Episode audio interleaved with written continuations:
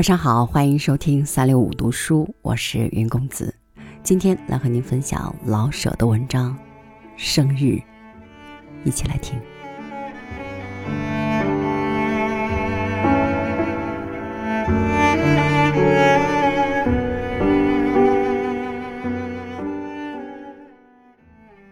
常住在北方，每年年尾祭灶王的堂官一上市，朋友们就想到我的生日。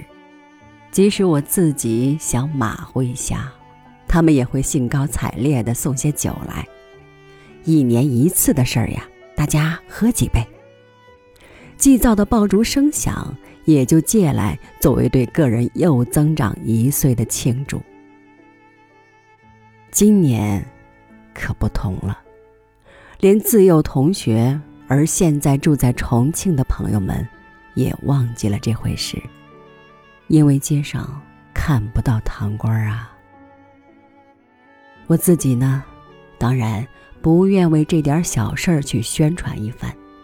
桌上虽然有海哥兄弟前两天送来的一瓶佳酿菊酒，也不肯独酌。这。不是吃酒的时候。从早晨一睁眼，我就盘算，今天绝不吃酒。可是，应当休息一天。这几天虽然没能写出什么文章来，但乱七八糟的事儿也使身体觉出相当的疲累。一年一次的事儿啊，还不休息休息？休息嘛，几乎没这个习惯，手一闲起来就五鸡六兽的难过。于是，先写封家信吧，用不着推敲字句，而又不至手不摸笔，办法甚妥。家信非常的难写，多少多少的心腹话要说给最亲爱的人，可是。鲍迪到处检查信件，书信稍长一些，即使挑不出毛病，也有被焚化的危险。鬼子多疑，又不肯多破费功夫，烧了省事儿。好吧，写短一些吧。短，有什么写头呢？我搁下了笔，想起妻与儿女。想起沦陷区域的惨状，又拿起笔来，赶快又放下。我能直道出抗战必胜的实情，去安慰家人吗？国还未亡，已没了写信的自由。真猜不透那些以屈服为和平的人们，长着怎样一副心肝。由这个。就想到接触家眷的问题。朋友们善意的相劝，已非一次，把他们接来吧。可是，路费从何而来呢？是的，才几百块钱的事儿罢了，还至于？几百块钱就足以要了一个穷血家的命。难道你就没有版税？有人们惊诧的问。没有。商务的是交由文学社转发，文学社在哪儿？谁负责？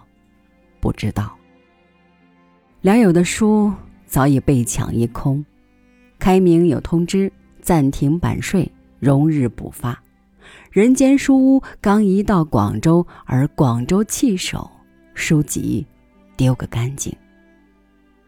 从前年七七到现在，只收到生活的十块来钱。没钱办不了事儿，而钱又极难与写家结缘。我不明白为什么有许多人总以为作家可羡慕。家信不写也罢。也许作家的清贫值得羡慕，可是我并没有看见有谁因羡慕清贫而少吃一次管生园。家信既不写，又不能空过这一天。好，还是写文章吧。这穷人的生日，只好在纸墨中过了吧。写了几句，心中太乱。家、国、文艺、穷、病，唉，没法使思想集中。求稿子的人惯说：“好歹给凑凑，哪怕是一两千字呢？”好吧，明天下午来取。仿佛作家不准有感情与心事，而只需一动开关，像电灯似的，就笔下生辉。明天还有许多事儿呢，一个演讲，一家朋友结婚。约友人谈古词的写法，还要去看一位朋友。那么，今天还是非写出一点来不可。明天，终日不得空闲。我知道这该到头疼的时候了。果然，头从脑子那溜起了一道热纹，大概比电灯里的细丝还要细上多少倍。然后脑中空了一块。而太阳穴上似乎要裂开些缝子。出去转转吧，正落着毛毛雨。睡一觉，宿舍里吵得要命。怕笔尖干了，连连蘸墨，写几个字儿，抹了，再写，再抹。看一会儿桌头上小女儿照片想象着他们怎样念叨。